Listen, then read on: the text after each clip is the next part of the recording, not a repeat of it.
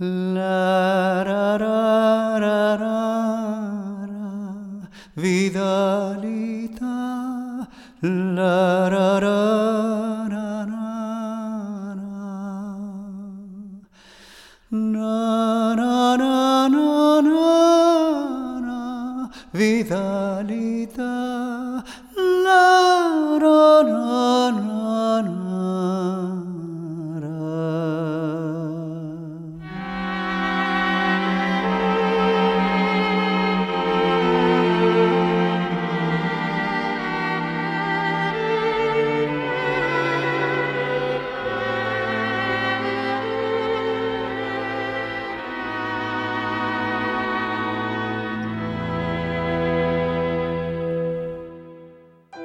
Hola, soy Jairo y me dispongo como cada semana a presentarles una nueva entrega de este programa por la folclórica y por Radio Nacional también, que cuenta en la producción y edición con la labor de Jaco González y cuya estructura básica se sostiene en dos pilares, la música y lo que de ella se desprende y las historias o leyendas venidas de aquí y de allá.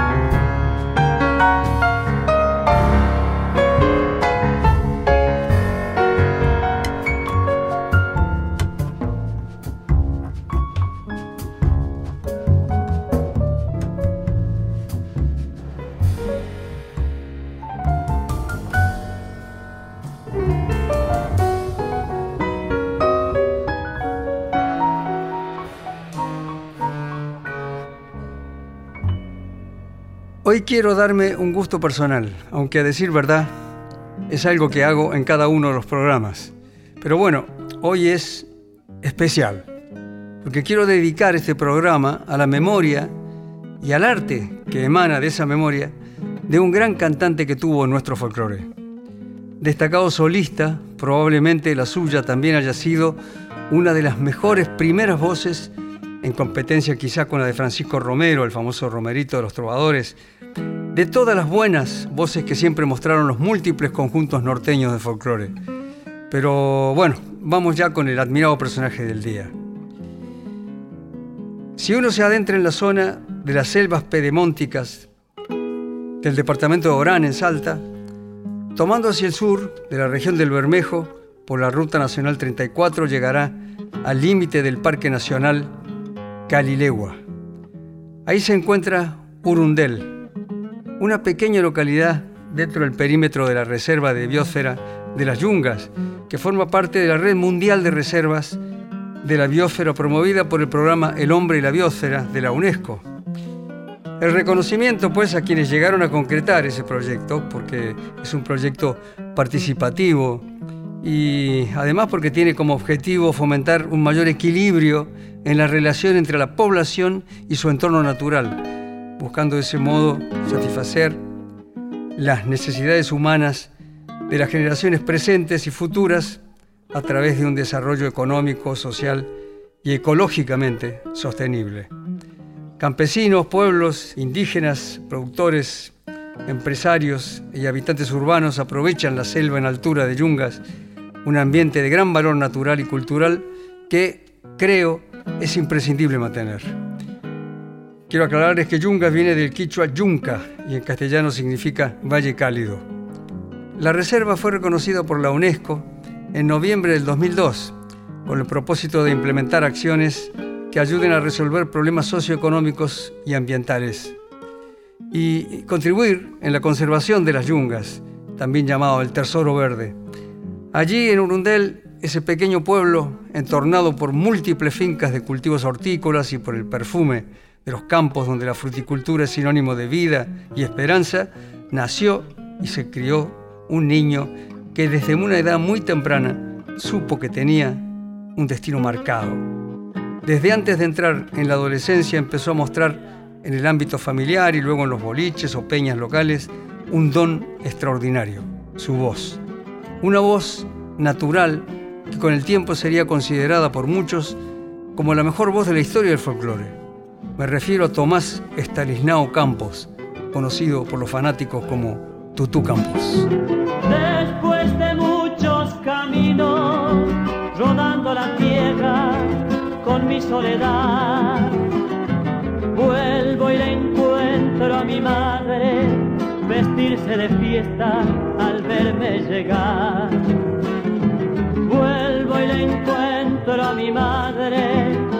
Vestirse de fiesta al verme llegar.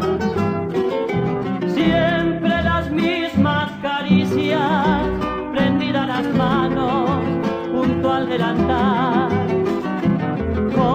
apretando la vida que ya con los años se quiere escapar. Como apretando la vida que ya con los años se quiere escapar. Querencia, mi dulce querencia, llévense los vientos con toda la voz. Allí no anidan ausencias Achala y mi mamá, que puro su amor. Allí no anidan ausencias, Achala y mi mamá, que puro es su amor. Se va la segunda.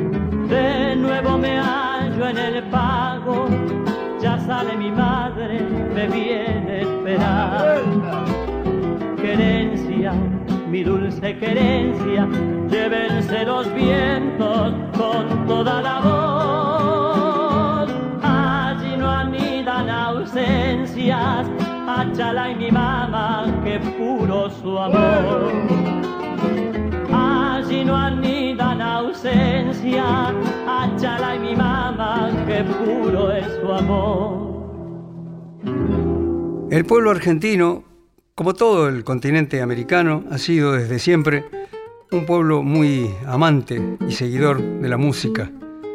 Por eso cuando en alguno de esos pueblos surge algún valor prometedor en ese ámbito, la noticia se expande con rapidez.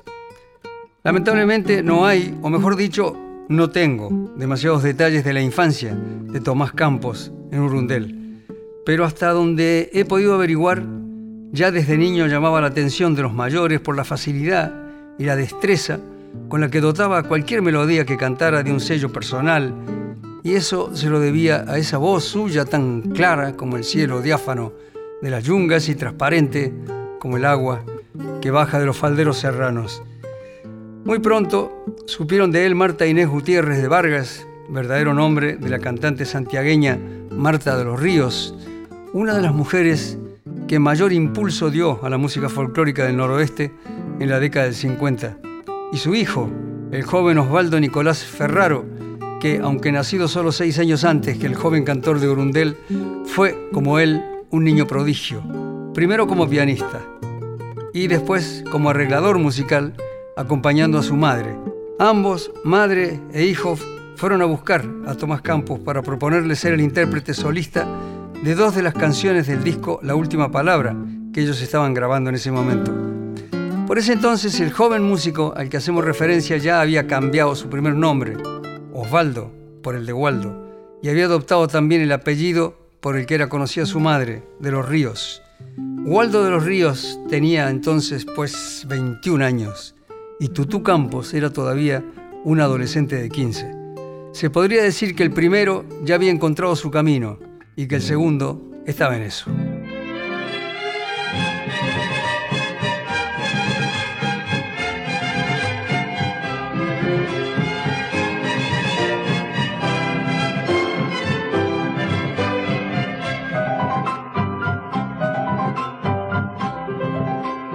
Vidala tengo una copla, no me la vais a quitar.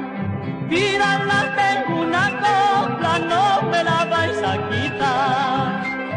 Déjala que me acompañe, así conmigo andará.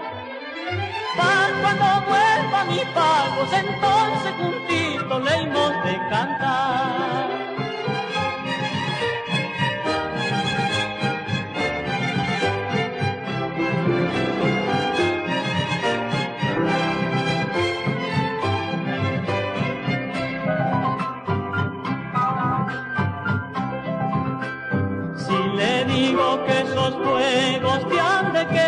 Apagar, si le digo que esos fuegos te han de querer apagar, y en tu rescoldo caliente la ollita calentará,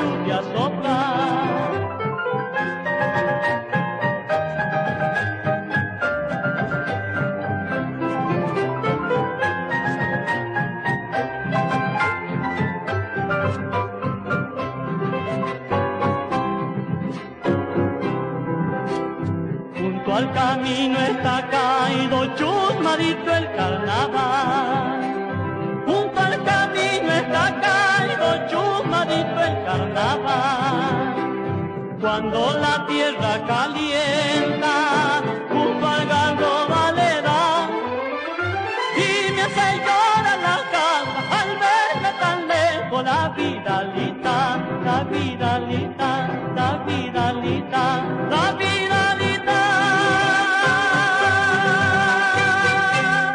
Al año siguiente de aquella grabación, es decir, en 1956, Tomás Campos pasó a integrar el conjunto folclórico Las Voces del Guaira.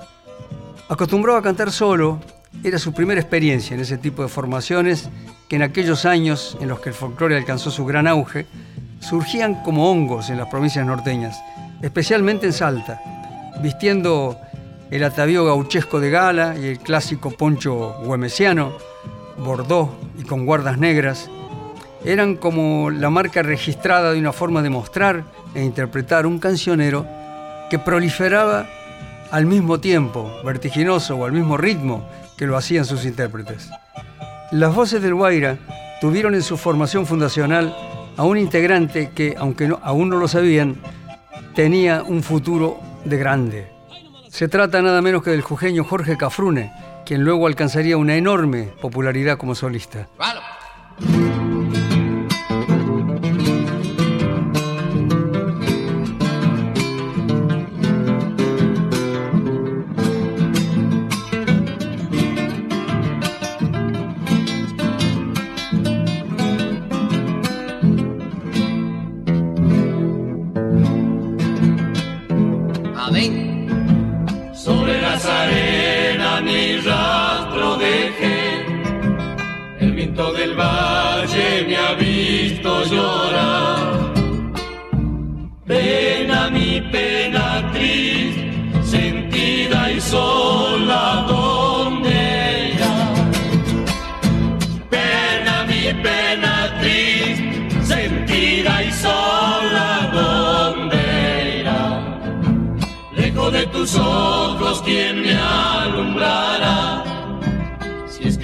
No puedo cantar. Todos esos grupos desarrollaban la mayor parte de su trabajo fundamentalmente en sus lugares de origen y eh, también en las demás provincias del noroeste. Pero con el verano llegaba la oportunidad de presentarse en Cosquín, en el festival que en la Sierra Cordobesa ya se había consolidado como el primero en importancia, alcanzando un máximo nivel de influencia además en lo que a lanzamientos de nuevos valores se refiere, porque por un lado les daba la posibilidad de codearse con los grandes y por el otro lado la aspiración a una consagración a nivel nacional. Siempre era posible. Ariel Ramírez, que era ya un artista de renombre, lo presentó en diferentes localidades como parte de sus espectáculos itinerantes.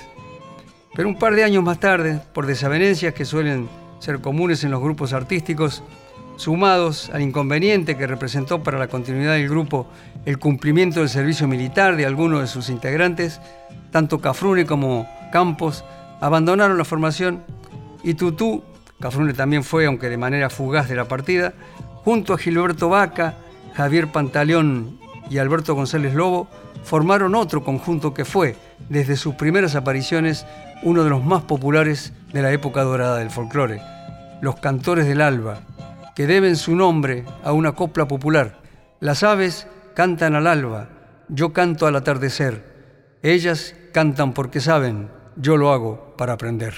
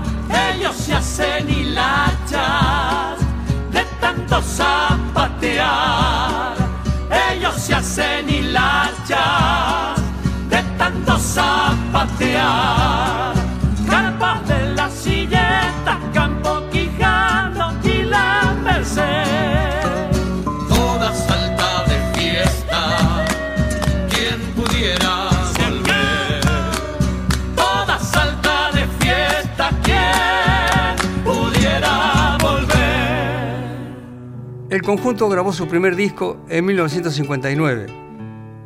Llamaremos a esto una primera etapa porque luego regresaría para siempre en 1968. Pero en aquel primer periodo, Tutu Campos permaneció con ellos hasta 1965, que es cuando decidió emprender su carrera como solista.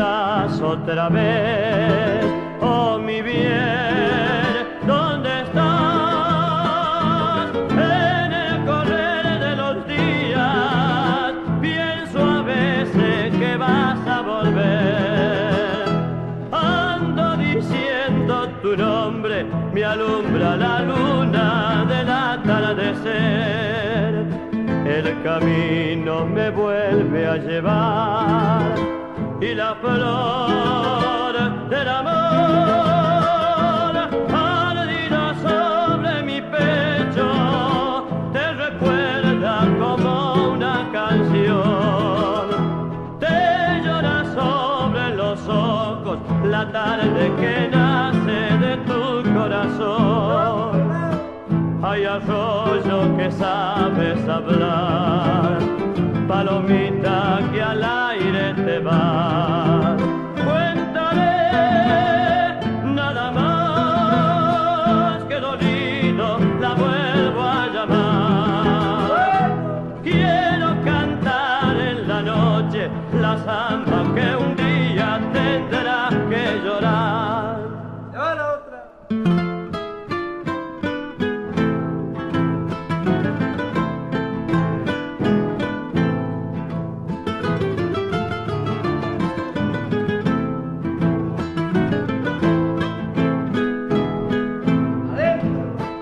Solitario te vuelvo a llamar, pura luz de jazmín.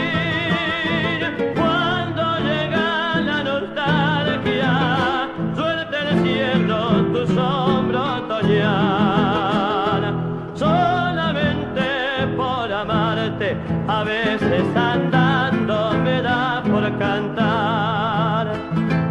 triste que siempre te vas,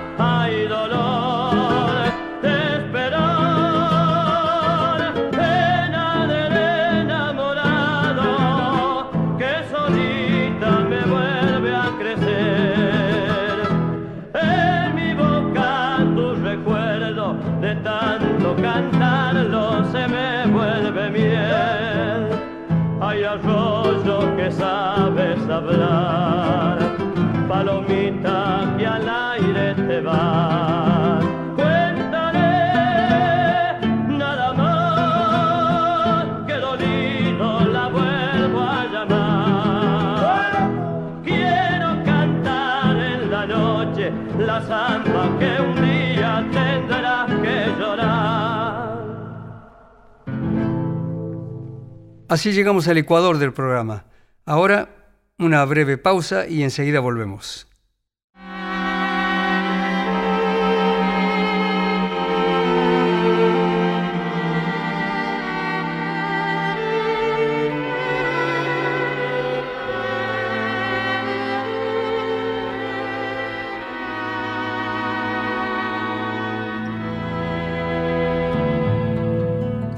Aquí estamos de vuelta.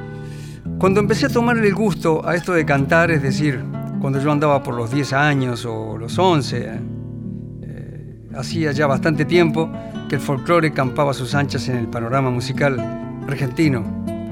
Y uno de mis sueños de entonces era poder llegar a- un día a cantar como lo hacía Tomás Tutu Campos.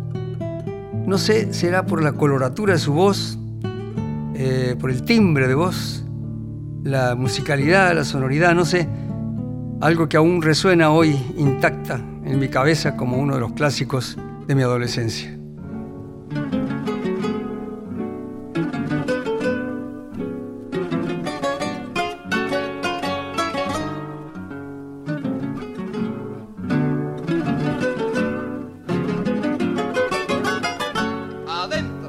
En esas noches por mano gasta, cuando la luna se quiere machar, le roba los vientos zambitas de antaños que viejos violineros solían cantar.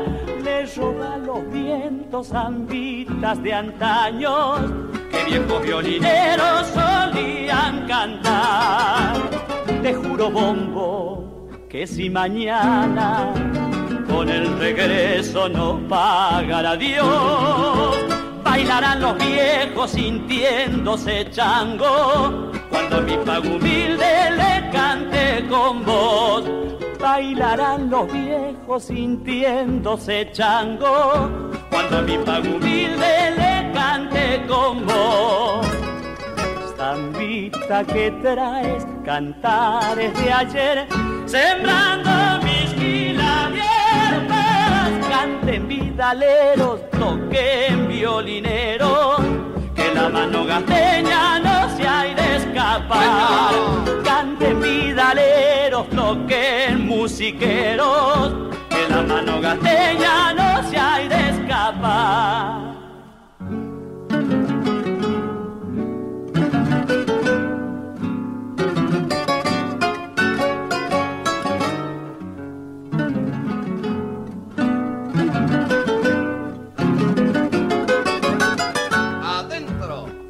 los senderos mi luz se apaga.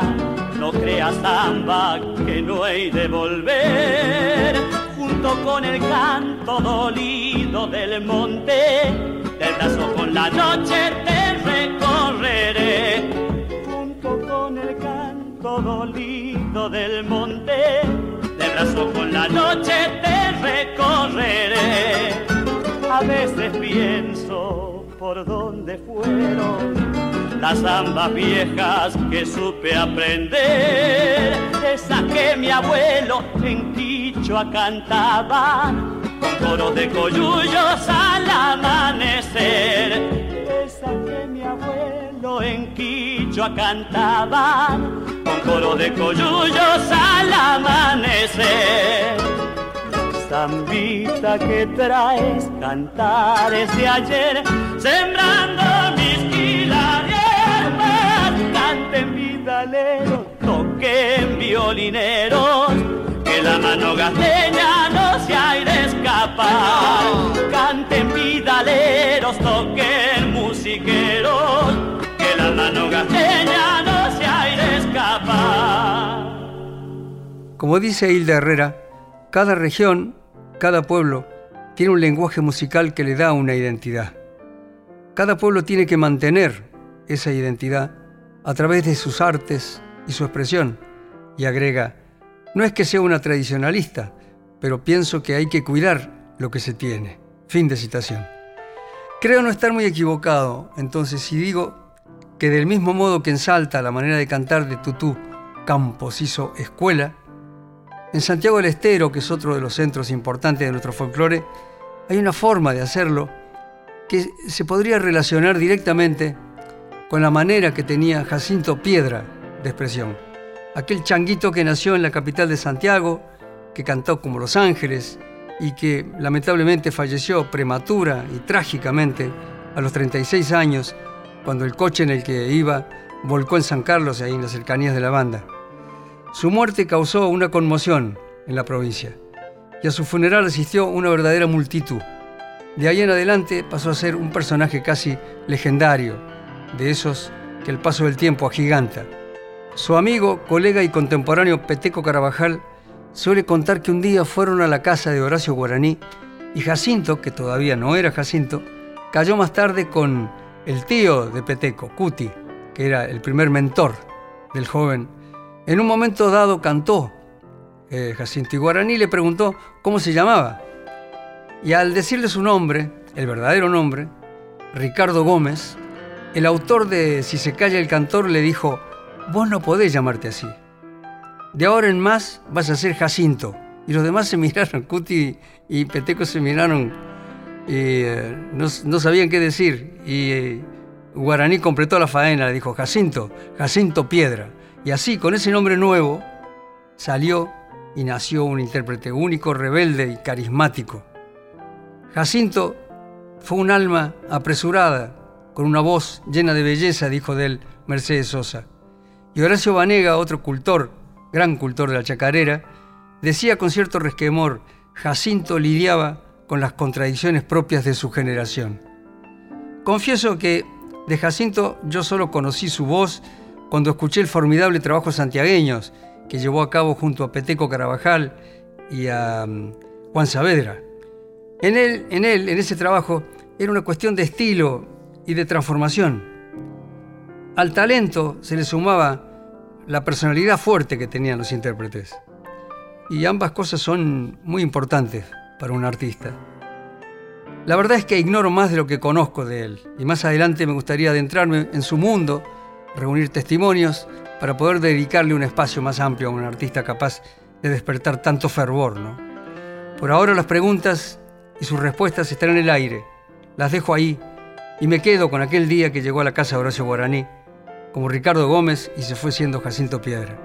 Un nombre que está grabado a fuego en el sentir de los santiagueños. El fuego sagrado de los artistas raros, de los artistas míticos.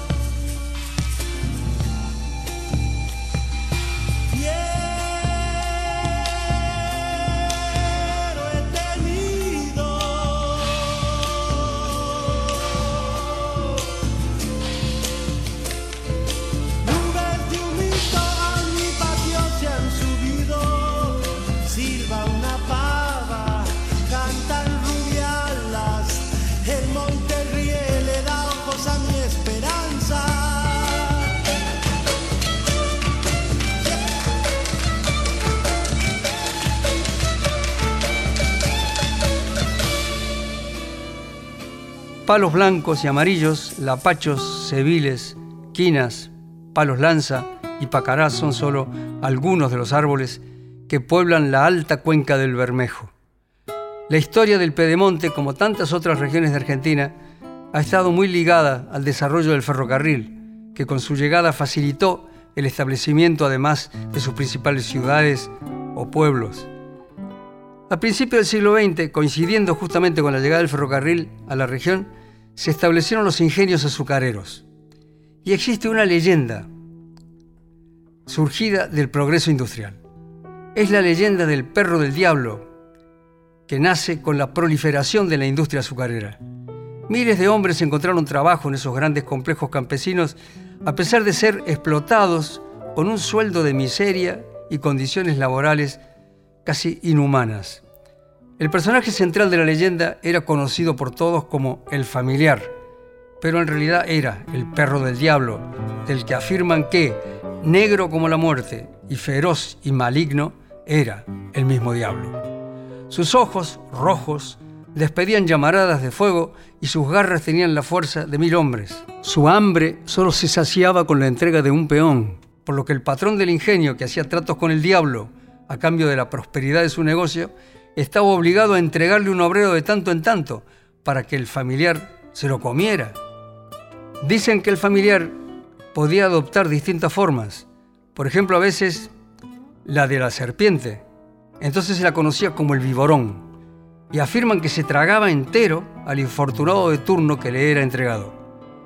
Entre otras, adoptaba también la forma de un toro negro o la de un puma, pero su representación más popular, la que más recuerda a la gente, además los viejos del lugar, era la del perro, la del perro del diablo.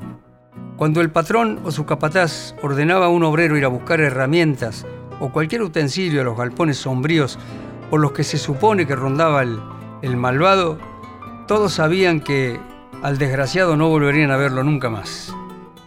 El trabajo en los ingenios era duro y por lo visto muy peligroso. Un trabajador podía encontrar la muerte cayendo a la caldera o en la cinta trituradora del trapiche, pero muchas de esas muertes eran atribuidas al demoníaco personaje. El argumento en esos casos era que el familiar andaba con hambre. Tampoco se descartaba que el perro se tragase a alguno de los obreros porque tenía ideas políticas distintas a las del jefe. Dicen que estos eran los que más disfrutaba comer el perro y se usaban como ejemplo para meter el miedo a los demás y que a ningún otro obrero se le ocurriera tener ideas políticas distintas a las del patrón. Incluso se decía que era mejor que no tuvieran ideas políticas. Va, o que no tuvieran ideas en absoluto. Existía el convencimiento de que era imposible matar al familiar. Si uno se lo encontraba y quería clavarle el facón, no iba a poder, por más que lo intentara. En cambio, si llevaba colgando un rosario o una cruz, el perro retrocedía y todo se quedaba en un susto.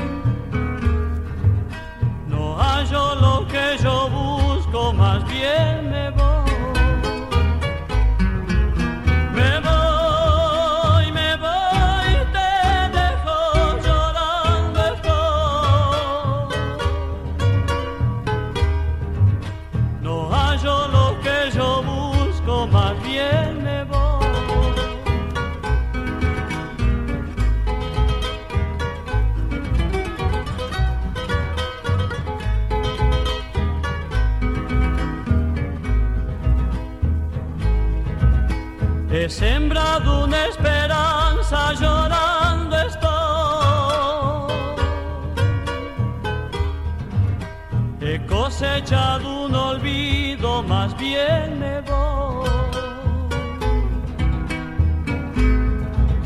He sembrado una esperanza llorando estoy.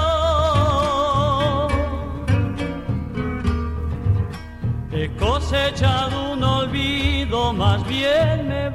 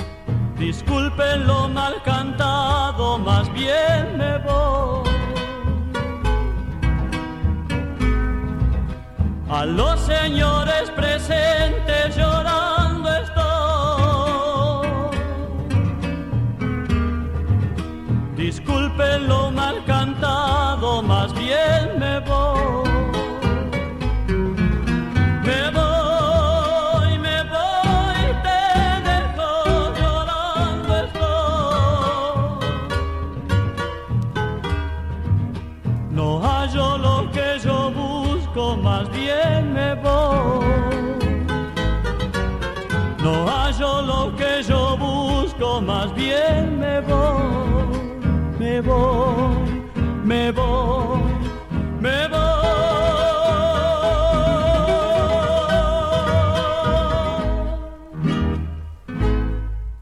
En el programa sobre el hombre y la biosfera, que es una iniciativa científica destinada a establecer una base con objeto de mejorar la relación entre los seres humanos y el medio ambiente, no dice en ninguno de sus capítulos cómo superar la muerte inesperada de un hombre querido por su gente.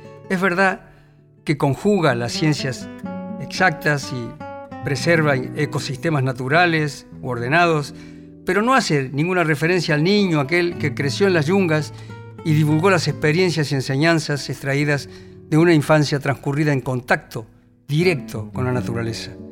Ese adolescente que un día descubrió la guitarra y la música para que ellas, a puro latido de samba, le facilitaran la tarea en la difusión de una parte importante del arte popular salteño, la música. Borges, en su milonga El Títere, escribió, El hombre, según se sabe, tiene firmado un contrato con la muerte. En cada esquina lo anda acechando el mal rato. El 4 de enero del 2001, a las 10 de la mañana, a causa de un paro cardíaco, falleció en Villa Gesell Tomás Tutú Campos. Se encontraba de gira con los cantores del Alba. Era el último integrante que quedaba de la formación original. Tutú Campos murió en su ley, cantando que era para lo que vino a este mundo. Sus hijos se encargaron de llevar sus restos mortales a Salta. Allí se quedaron su aura y su energía abrazado con la vida en la tierra. Se llamaba Tomás Estalisnao Campos, pero todos lo conocían como Tutú. Yo lo admiraba, admiraba mucho su voz, una de las más hermosas de la historia del folclore, y cuando era chico soñaba con cantar como él.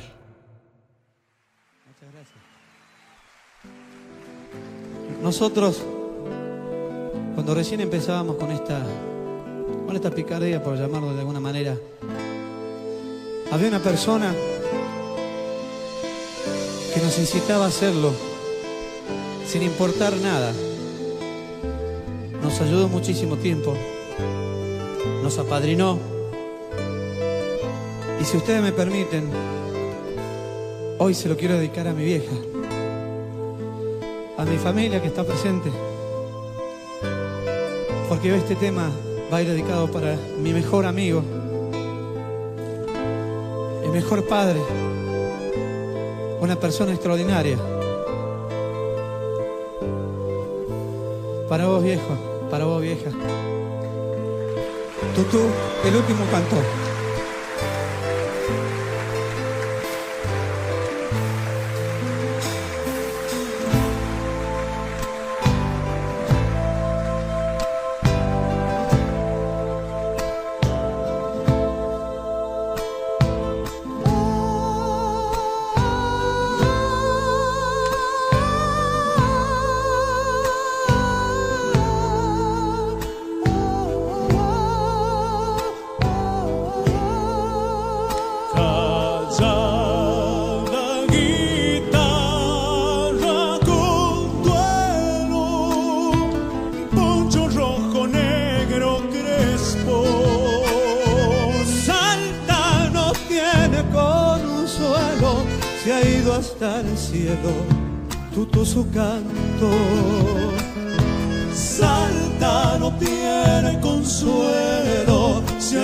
Hasta el cielo, tutú su canto. Su canto fue serenatero, dulce balsecito de amor.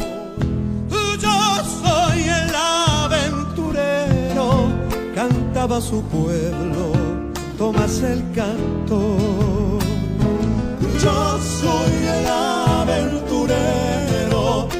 Cantaba su pueblo, Tomás el canto.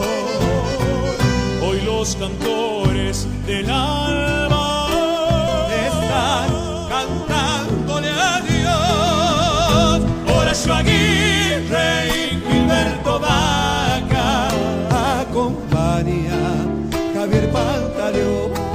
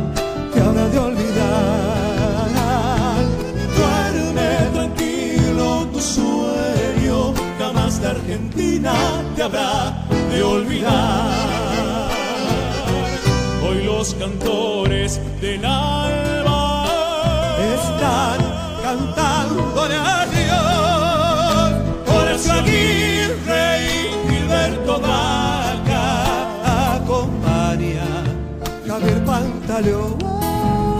Qué lindo suena carpas salteñas, Tú, tu canto faltaba tu voz.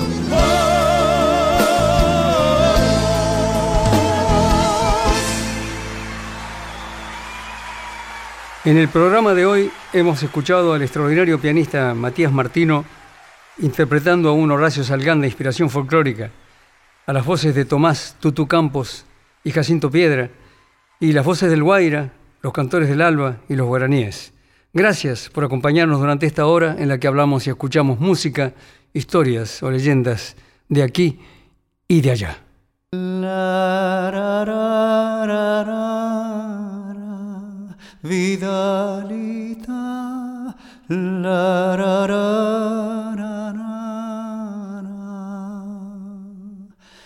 Na na na na na na vidalita.